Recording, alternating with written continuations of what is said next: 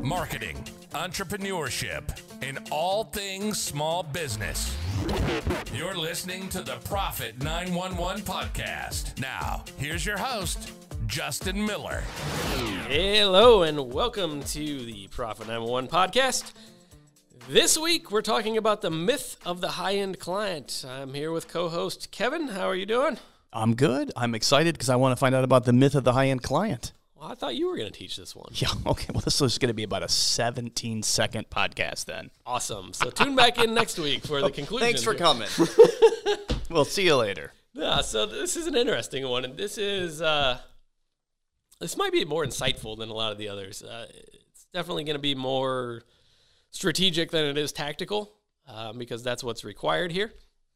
But it's it's about you know, what most people don't know about high end clients that are buying high end services. Um, also, there's been a lot of hype about like high ticket offers lately in the past couple years in the marketing world and, and high ticket closers. I'm seeing a lot. Are you, are you seeing this online a lot? you seeing Well, since? I'm still on Facebook, I see those those ads constantly. I mean, Grant Cardone wants me to spend some serious money with him. He wants me to Oh, come yeah. to Vegas. He wants me to come to Miami. He wants me to come wherever he's teaching. sure, Which, do- I mean- I do too. Yeah, I mean, I get that, but it's it's funny with Facebook. Boy, once you once you lock into something, uh, then suddenly there are lots of people who I've never heard of who are trying to offer me ideas and things that are like they I guess they think they're high end ticket stuff and I'm like I don't even know who you are. I mean, Facebook that algorithm is just once I lock into something, then that's all I see for weeks is the same thing. Facebook still causes me pain. Can we not talk about that? Are we still locked out? Well, I don't know. I don't know in real time where we're at, but I would say it's a good bet. let's. Uh, you and I haven't had this conversation, so we've known each other a, a long time at this point. Mm-hmm. But what was your first business? Uh, my first business was a photography studio. All right. Do you remember back when you started that business? What was your plan to break into that business? How were you going to get customers versus them going somewhere else? Uh, no, I couldn't tell you that because I don't think I knew anything about it. I it started. I graduated from college, went to work for a radio station in Dubuque that had hired me when I was in college, and within like six months, got fired due to some ownership stuff. And I didn't know what to do, so I did the next best thing, and I started a business because my degree was also in photography. I did it because I had. I I shouldn't say that. I went and did a sales job for about three months, made a ton of money selling appliances, and I hated it. And I immediately then rolled that money. I'm like, I should start my own business. So I started a photography studio, and immediately followed that with, I'm going to buy some DJ gear. Um, you know, on 90 days same as cash, and I'll start that. The idea of how am I going to do this? was the least, the farthest thing from my mind, which is one reason why that business probably, I'll be honest, it went bankrupt like four years later. I didn't know what the hell I was doing. Well, this is this is really funny because you you never shared that before, and and Yeah, not the highlight of my business. Well, no, career. no, no. But like, just, just getting into it and doing this crappy job to get the money. So my first business was the DJ business when Mm-hmm. I when I was 14. Okay. And the way I got started in that is I detasseled corn one summer. So those of you in the Midwest or not in the Midwest have no idea what this is.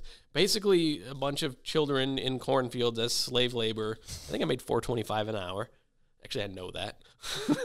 and you know, we pull parts off the plants. It was it was really dumb. It was awful work. Um, it was agriculture work, and I did that all summer, which think twenty percent of the people that started actually made it through the season. They bonused you if you did.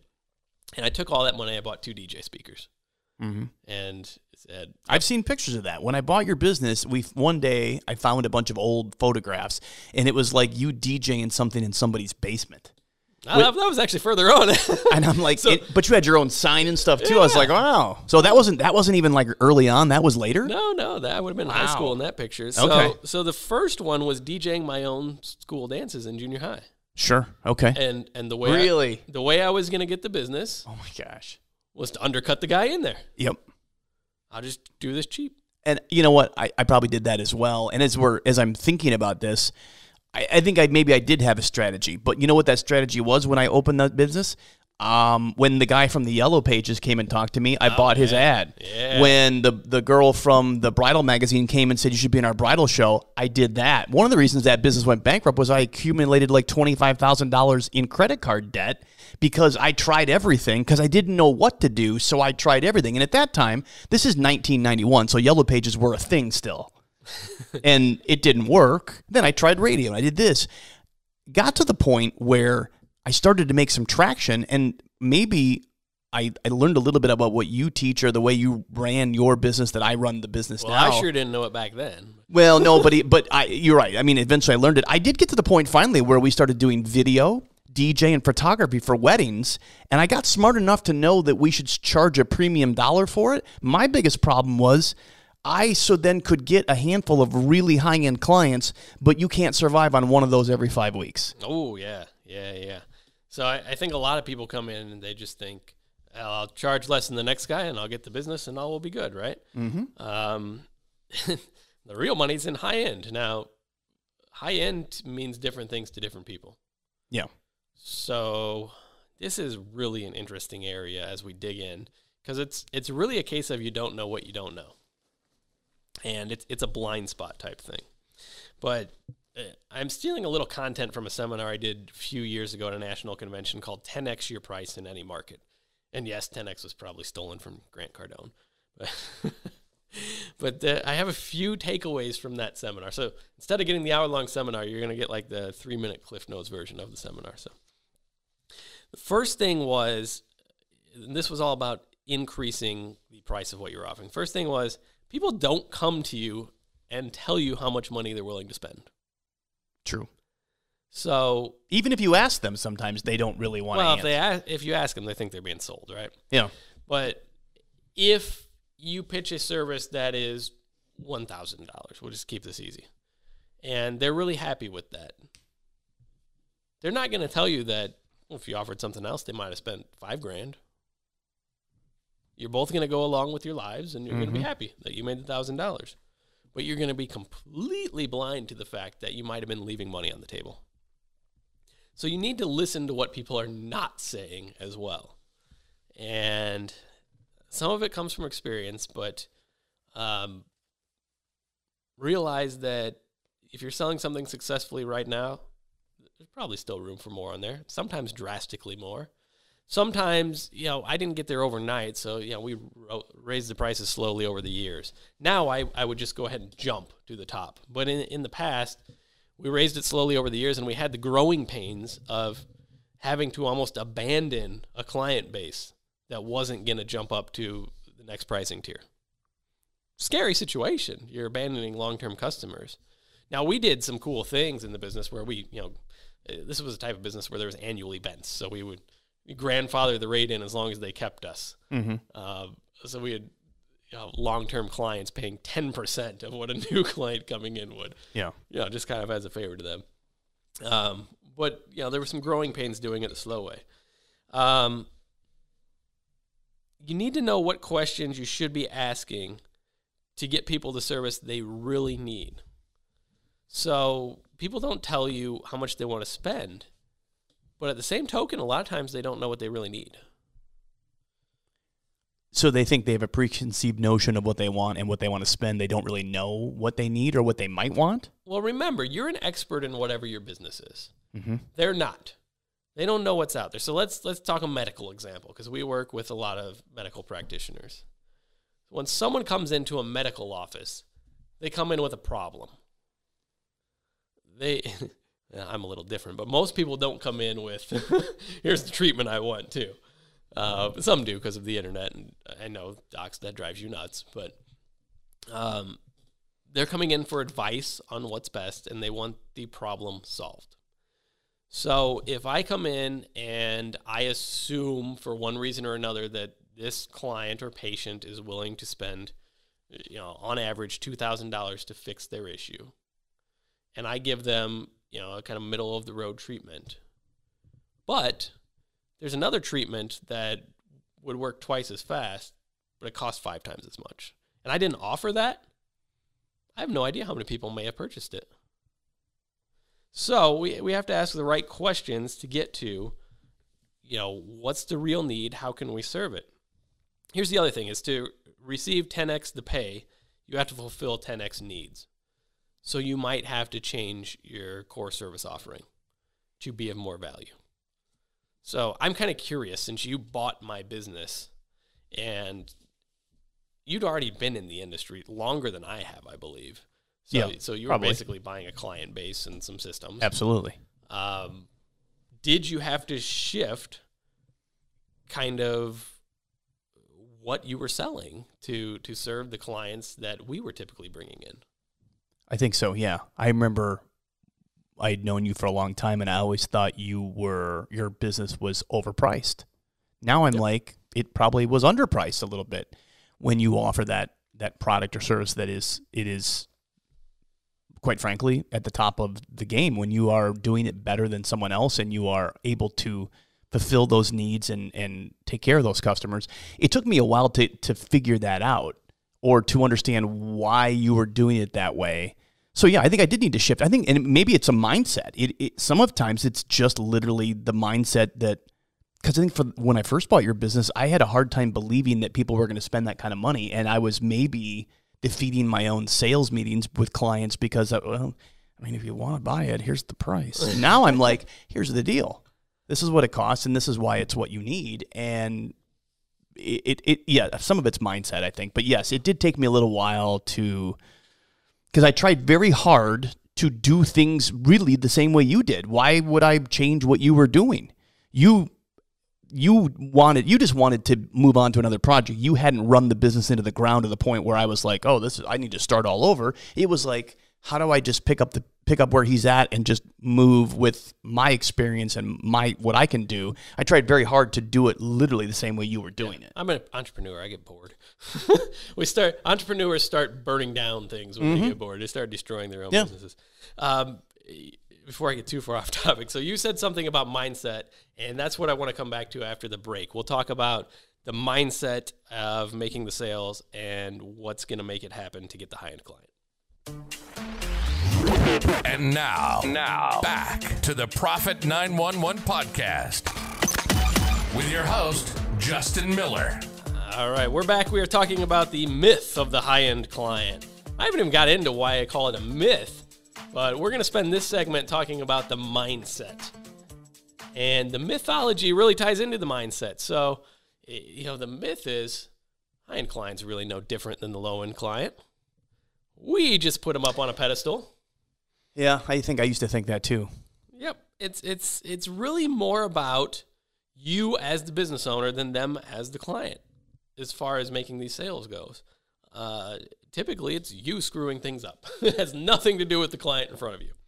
Um, one of the biggest reasons is this is I alluded to it very early on in this session, but you know this is one of those blind spots. We don't know what we don't know, and I'm going through it. So this is interesting because I'm going through it right now in the Profit 911 company.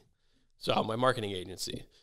Yes, I've been around the marketing world forever. Yes, I can I can help companies, but I have to learn all the processes. So one of the first things I did when I started going full time into this was try and seek out people that have already done what I want to do. And that was not my mindset historically. You know, I like to figure crap out on my own. I- True, you I- do. That's true. I don't believe most people that are talking. Um, I, I think they just want to hear themselves talking. So it was it was a different approach at this point. But um, over the years, when you look back in retrospect, in my previous business, it's very easy for me to see the blind spots that held us back, and it would be very easy for me to duplicate and get to where I was before again. It wouldn't take twenty years this time. Mm-hmm. Maybe two Yeah. two, three. So finding those blind spots, unfortunately, they're blind to you. So you're gonna have to get some sort of help. Well, that's my question. How do you know what you don't know? Because if you knew it, you wouldn't have. I mean, it's that Yeah, old it's- chicken and the egg thing. How do I know what I don't know? But that is the longer I'm in business and the more I do things and get to because now I, I your business is is I mean my business, it's rolling along. We're doing well, but. How do I know what I don't know about taking and adding another seventy grand to the bottom line? So- I, so and I here- don't know. Yeah. So here, here's the thing: you got to know where you want to end up. And I've heard this logically forever, Mm-hmm. right? and logic doesn't do it. We're not logical people. Um, but I, I've I've lived it now too. So when you know where you're going, you can actually build a damn plan, and you can find those people that can help you, and you, and you'll hear the things that you need to move forward. They'll come to you. It'll be like magic. but but when you don't know where you're trying to go, And see, maybe that's the advantage with you because I, I can always call you or ask you a question. And for a while, well, we were, well, I was paying for the business. You had a vested interest in my success, so you would get paid. well, yeah, I like I like to get money. But because we've also been friends forever, you also, I think part of it, I, I could tell that you like to impart wisdom. I always knew that when you were telling me stuff that I'm like, this worked or he knows or this is a blind spot or you've never said it that way. But now that we're talking about this, I understand Yeah. there are many times that you're telling me things Well, that you're like, wait, that I would never look at that way. well, yours was easy because I already. I mean, the vision was there because it already existed, right? We were just Sure. rebuilding, shoring up the things. Yep. Building the vision's difficult. I'm not. I'm not going to joke about that. It's hard to envision anything in the future and not feel like an imposter. That's a different psych topic. but- True. But, it, you know, Yeah, but even when you have a vision, how do you know that your vision doesn't still have full of holes and blind spots? It does. But you can voice that vision to people that can help you. Yep. And when you're thinking that way, you hear the answers you need. So you're into education as, as well as I am and learning. I, I love learning. I'm a seminar goer. I, I read things. Have you ever had a situation where you go back and maybe read the same book or listen to the same podcast a couple years later and the lesson you take is completely different? Absolutely. So I think it's super valuable to reread, re-listen, partly because you don't absorb it all in the first place. Yeah, so and when you go back, you're right. Wait a minute, that's that's okay. Yeah, you hear what you need to hear at a yeah, given time. that's true. Yeah, And, and you, you hear what you're open to and you hear what you're ready for. that that's a good. I mean, point. I'll be honest. You hear what you're open to. That is, write that down. I'll be honest, some of my lessons come in, in church sermons. Yeah. I, I think some of the best business lessons in the world are at church. Yep. Um, but you, you hear what you need to hear at that at given point in time. So yeah, you could like literally have the same teachings over and over and, and you'd continue to grow, but it, it'll help you get to where you need to be. The other problem is if you don't have someone there helping you or the vision is not fleshed out, um, you might see an early failure. You might see something you're doing and get exposed to. Maybe you raised your rates and you had three sales appointments and none of them booked or none of them moved forward. And you say, oh my God, I, I raised them too high. Yeah. Um, so you may see a failure when in fact what you were exposed to is completely normal, but you have no idea. So, yes, maybe that's normal that more people are saying no, or maybe it's normal that you're going to have a little more pushback. Or here's an interesting maybe it's normal that all of a sudden the prospects are asking completely different questions that you haven't had to answer.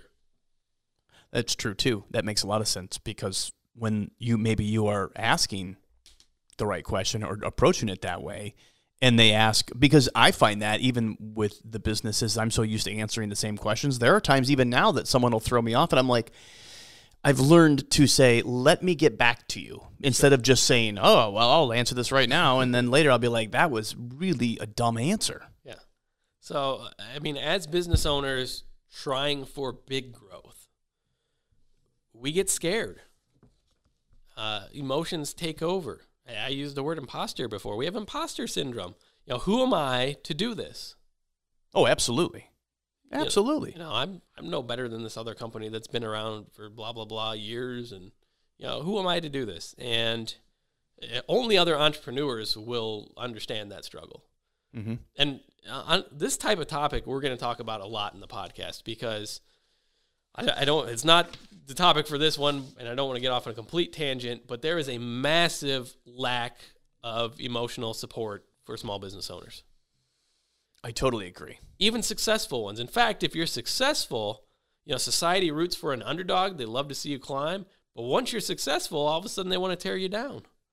No, that's absolutely true. Or, well, I mean, the example is, you know, Kanye puts out a pair of shoes, Michael Jordan puts out shoes, and everyone loves them. They have to buy them. Joe on the corner decides to open a business, and everyone's like, I, "That's not going to work. Yep. Why, why are you doing that?" Yeah, so so we get scared without help, and uh, the other thing is people can't buy, they can't spend if they don't know you can do something. So a lot of times we underpitch.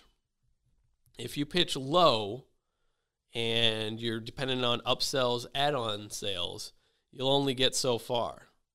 So I'll give you some actual price points if, if you don't care from the previous business. No, that's fine. So like when I sold the business, I think we had three or four packages. You know, we had one for twelve hundred dollars, two grand,